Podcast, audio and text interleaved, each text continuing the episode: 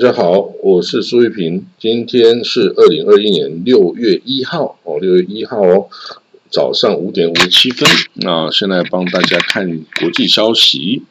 我们先看到伊朗哦，大家都知道，伊朗其实哈，它不是真正的民主国家哈，它的政治其实是受到宗教领袖，也就是什叶派啊最高宗教领袖大阿亚托拉，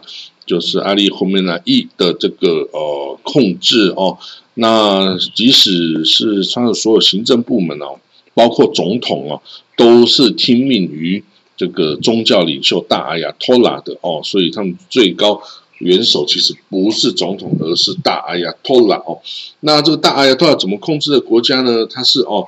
他这个这个国家其实算是伊斯兰的这个什叶派的神权统治哦。那他啊，这个总统要能够。参选的话哦，首先要通过宪法监护委员会的这个资格审查。那宪法监护委员会的委员是怎么出来的？就是大阿亚托拉指定的哦。所以呢，基本上啊，大阿亚托拉不喜欢的人根本就不会能够通过这个资格审查哦，可以来当这个正式的候选人。那所以呢，六月十八号即将举行的这个伊朗总统大选哦。这个已经有很多哈，这个不被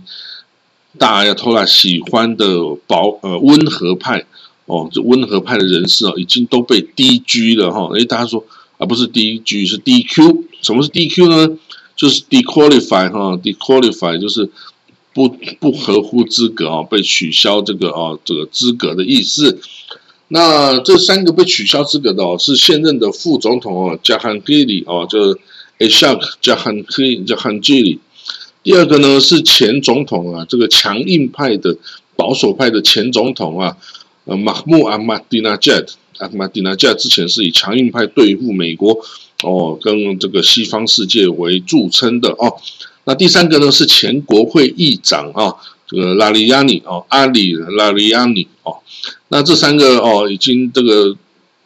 被认为是比较有这个胜选的这个哦迹象的人哈，都被 dequalified 了哦。那唯一通过的就是保守派的司法部长哦，Raisi 哦。那这个 Raisi 看起来就是嗯，大概就是他来当选是没有问题哈。这个 Ibrahim Raisi 啊，他是保守派的哦，他是哦跟那个大家偷来一样是。非常保守派的，但是呢，这个只有他有有七个人通过这个资格审查哦。那这个其实大家就只认识这个 Ibrahim Raliani 啊，其他的六个人其实根本没有任何知名度，所以呢，大家都知道，嗯，这个就是又是一次玩假的选举哈。那大家其实。可以预期哦，这次的投票会非常的低，因为啊，伊朗的人民哦，这个他们通常不喜欢投票给这种这种这个强硬派哈，这种，那他们就会以不投票哦来表示自己的这个哦这个不悦哈。那当然，伊朗还不像这个叙利亚还是这个北韩这样子哦，你不投票啊，我就可能会造成你的大麻烦哦。伊朗似乎还不到这个程度哈，这个就是不去投票而已哈。所以呢，这个几乎我们可以预测哈，这个伊朗啊，即将在这个即将上任的总统啊，会是一个这种强硬派哦，保守的强硬派哦，对西方、对欧美都是不友善的。哦，这样子的一个总统诶，这样一个政界人物哦，那这样子的人物基本上就。可以预测哈，未来的跟美国的核武谈判呐，哦等等哈，几乎是很难会有具体的成果哈，很难会有具体成果哦。就算有了成果，也很难维持很久哈，因为这个这个意识形态啊，是完全是敌对西方的哦。那这个是不是也就是哎呀，偷懒想要看到的哦？其实其实也就是哦。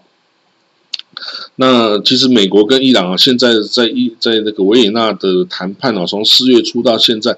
也还一直没有办法有这个前进哈，已经两个月的时间了，但是还在僵持哈。那其实一直有这个即将达成协议的这声音出现，可是呢，到最后伊朗又说，哎，那这个结果还是要等到我们一这个总统选举后再来公布哈，我们不要现在公布拒绝哈。那这样就是要不要给现在的温和派的总统这个呃哈萨卢哈尼啊，这个任何的 credit 哈都不要给他，那而是要给新的总统哦。好了，那我们来看到哈，这个有其他消息啊，这个我们看到有土耳其的消息，有美国消息，卡达哦，你知道卡达虽然是一个 GCC 国家，一个很小的国家，但是它的很有钱，它国家非常的有钱哦，它的石油、天然气哦产量很大哦。那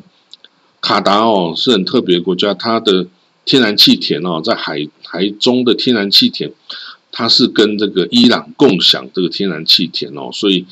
它跟伊朗的关系还不错哦，非常的不错，所以有时候可以这个居中协调哦，这个双方的歧义。卡达表示哈，这个他不再与这个叙利亚哦。修修复关系哈，其实这些 GCC 国家哈，基本上现在都承认了这个呃叙利亚的这种自由军哦组成的这个全国联盟，而不承认这个阿塞德的政府哈。那阿塞德啊，上周啊已经又再一次连任第四个任期哦。那基本上西方国家哈，这个都不承认。这个选举的效力，哈，也认为这个都是假的哦。那卡达与这个沙地啊等等这些 GCC 国家啊，基本上在这个长达十年的叙利亚内战中啊，都是支持这个反抗军的哦，反抗军。那虽然在阿塞德哈，他已经重新的控制了这个叙利亚大部分的地区哈，但是哦，这些国家还是没有跟这个叙利亚哦。恢复这个邦交或关系哦，因为他认为这个政权的做法跟行为哈，基本上都没有改变，所以我们没有这个意图啊，也没有这动力重新跟这个阿塞德政权哈来建立关系哦。他说阿塞德政权一直都对他的人民哦犯下很多罪行哈，所以我们不不与他这个哦来接触哦。那。其实也是啊，在因为叙利亚哦，在这个国内哦，对他的人民，因为叙利亚是以少数的这个阿拉维派，阿拉维派是这个什叶派的一个小支派哈，所以伊朗是支持这个叙利亚的哦。那包括俄罗斯啊，或者是这个黎巴嫩真主党也都是支持叙利亚。但是哦，基本上啊，还有中国也支持。那基本上其他的国家都是反这个叙利亚的哦，因为叙利亚它是以少数阿拉维派啊来控制这个七成的国民哦，都是逊尼派哦。那有一个这个证据就显示哈，你看他在这个叙利亚的军队里面哈，他虽然这个阿拉维派是个小支派，但是他占了。百分之九十五的军人都是这个士兵哈，都是阿拉维派，九十八 percent 的军官哦都是阿拉维派哦，所以整个军队是掌握在这个阿拉维派手中的哈。那你就可以看得到哦，他如果对这个其他支派来镇压哦自己的国民，根本就是毫不留情的哦。所以呢，基本上这个整个内战的作为啊，跟这个他之前。爸爸哈费斯阿萨的的之前镇压这个 homes 啊等等城市哈，基本上啊就是对自己的国民在实行这个哦种族清洗哦。那种族清洗什么？就是阿拉维派要把这个整个叙利亚清洗成阿拉维的地盘啊，把所有其他的这个哦国民哦通通的清洗掉。那现在呢？有这个五百万的叙利亚难民啊，逃到国外啊，这个真的真的就是叙利亚政府想要看到，他也不会想要这些人再回国哈。这些人哦，逃出去，他们的家园呐，他的财产呐，他的土地啊，全部都是我叙利亚政府的哈。那我以后我阿拉维派就整占领整个国家哈，然后你这个逊尼派啊等等，你就全部滚吧哦。那这个这是他们想要看到的呀，所以。在其他国家的五百万这个哦叙利亚难民哦返乡哦就是遥遥无期啊看不到尽头啊除非你能够推翻这个哦这个阿塞德的这个阿拉维派的政权哦否则你这些其他支派的这其他教派的国民想要返乡哦，你这个叫叫做啊休想啊休想了哦，所以这个很可怜哦，这个就是因为支派这个宗派的冲突战争哦，导致数以百万哦计的人哦是无家可归，而且数以百万是至少五百万哈，这些人是无家可归哦，这样子的方式哦。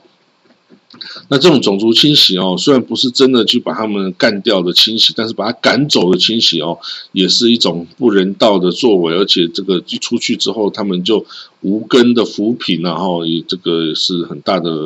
麻烦哦。呃，走谁来养他们？他们要怎么生存哦？后代等等，都是很多很多的问题。那。其实，在黎巴嫩哈也面临了这个宗派的冲突啊，造成的国家失能哦，国家整个就是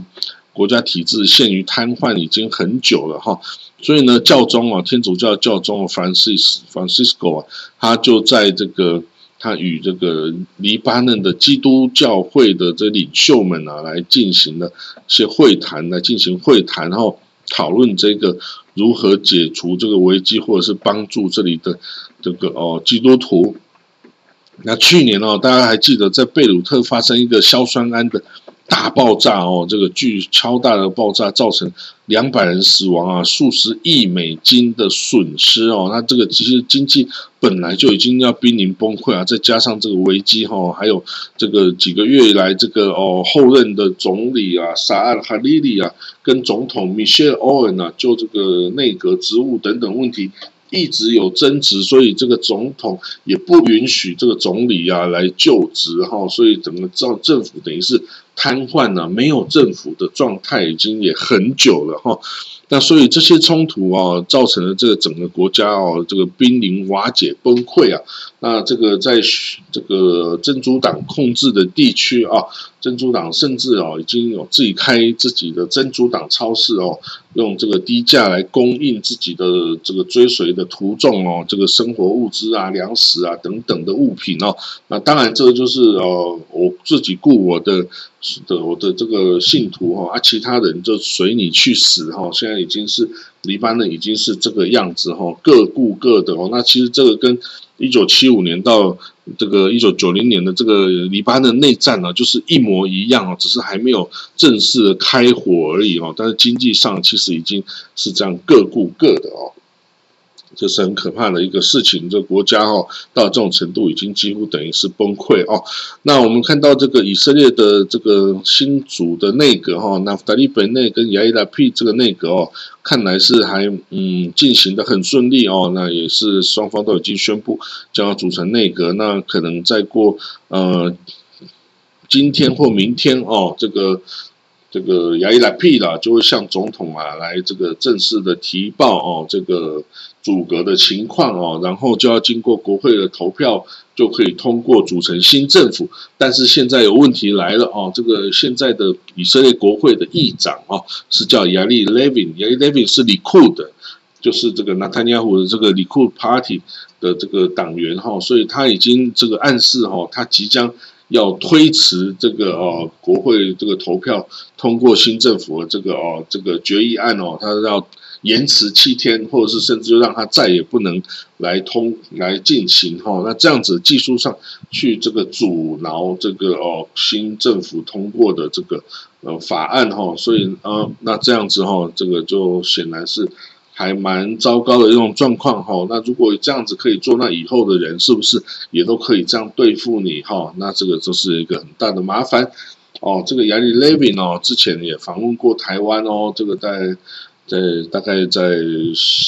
八九年前哦，他曾经访问台湾，还是我接待的哦。这个年轻是一个年轻人哦，年轻的这个李库的这个国会议员哈，那后来担任过这个。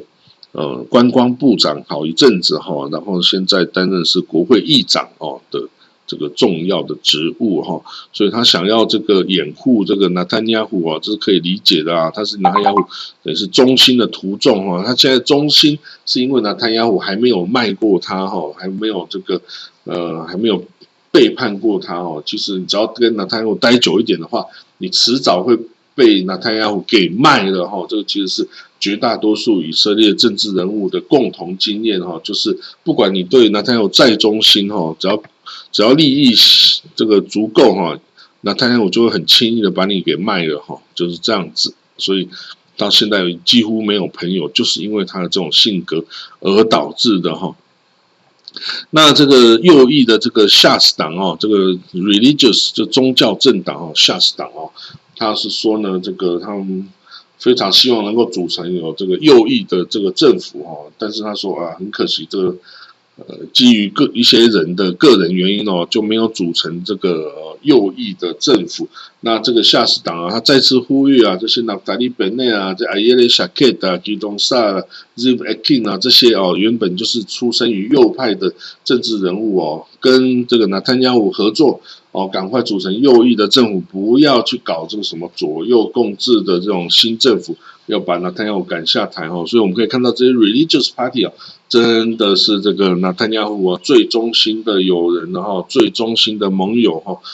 不离不弃哦，就是这样，即使到最后已经一切希望都没有，还是对纳坦雅胡不离不弃哈。那这个我们只能说哦，这个那 religious 的判断的标准哦，其实判断的是不是很好然后他这样子下来对他是不是好事？好了，那我们看到一个新的消息，很特别哦，是中国哦将实施三孩的生育政策哦，也就是呢，在这个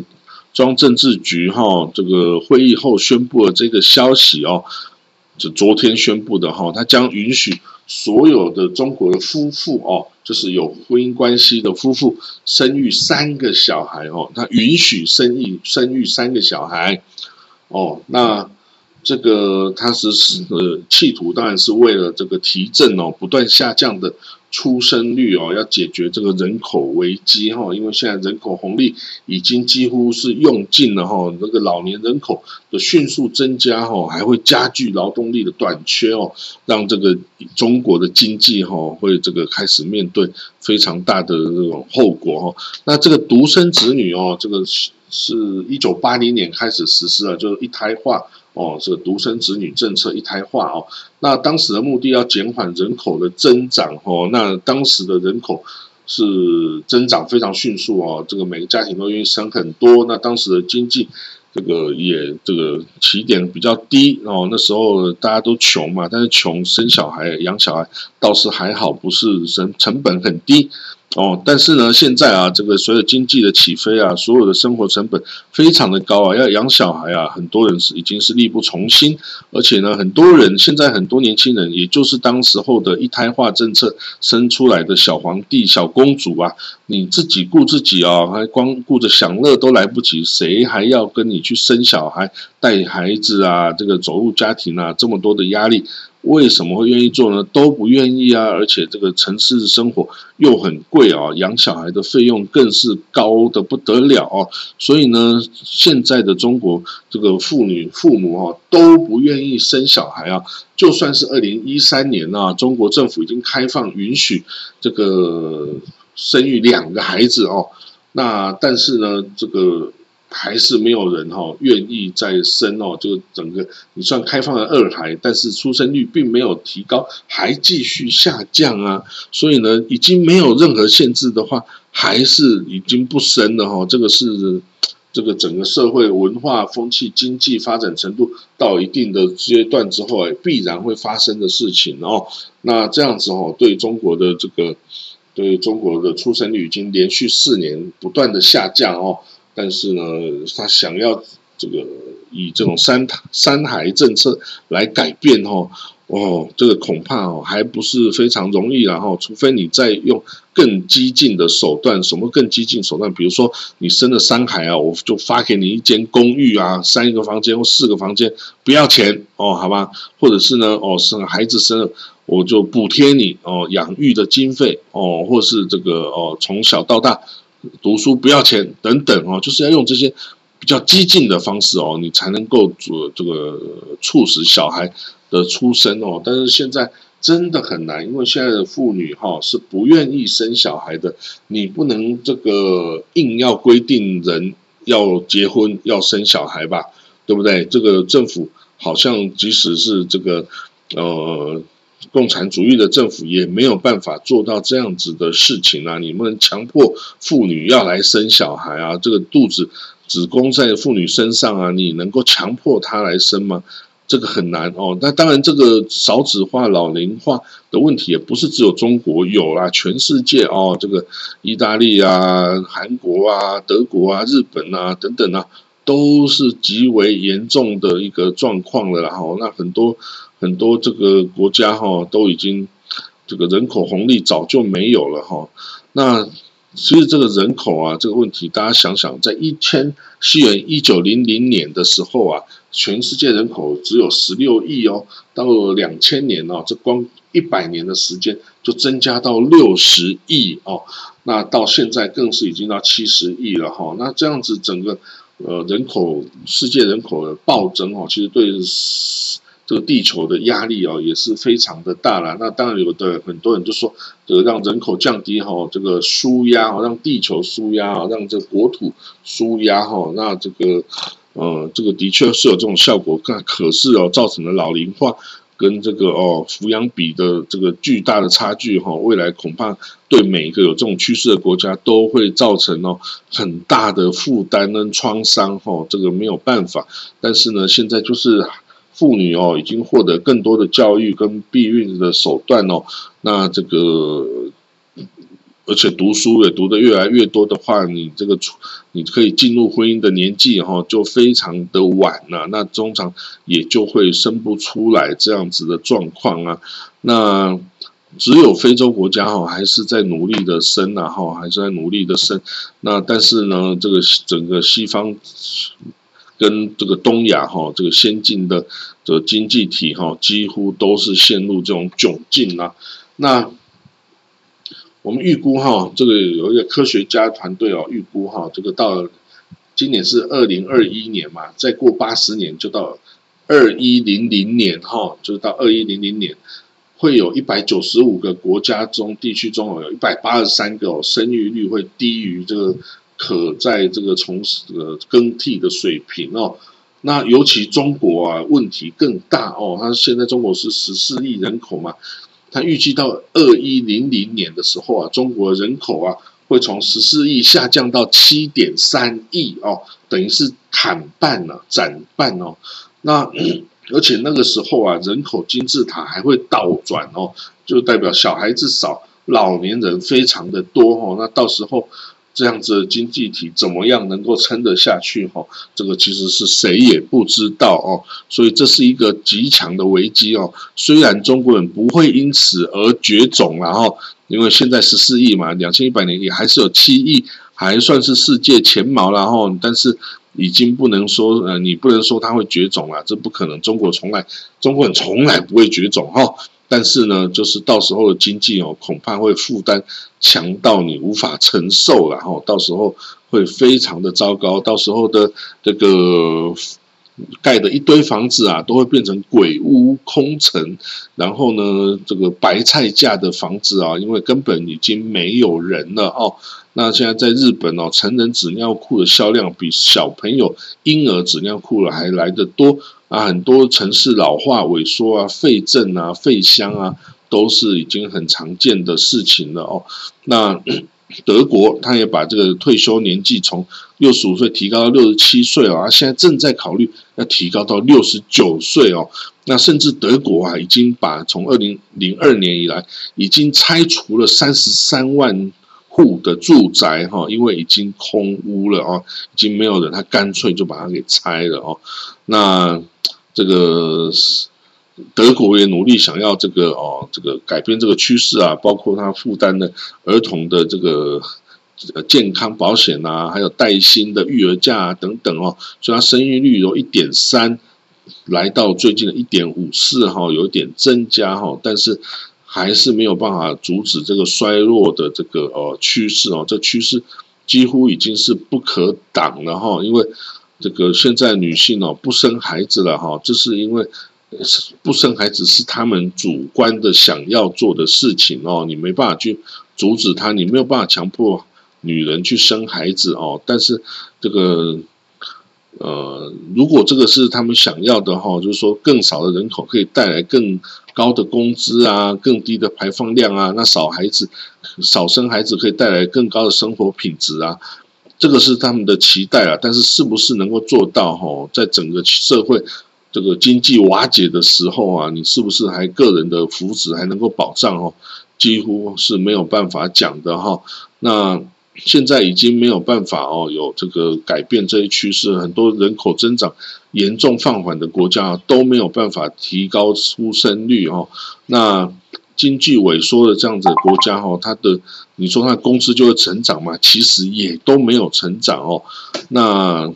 这样子的状况哈，这个在未来的历史学家可能看出来哦，这是一个人类的转类点哈。你是不是能够想出办法解决这些问题？让世界更美好哈，让大家都这个能够有好的日子过哦，那有房子住等等哈，这个就要看现在的政府哈，他们能够做什么样子的改变了哈。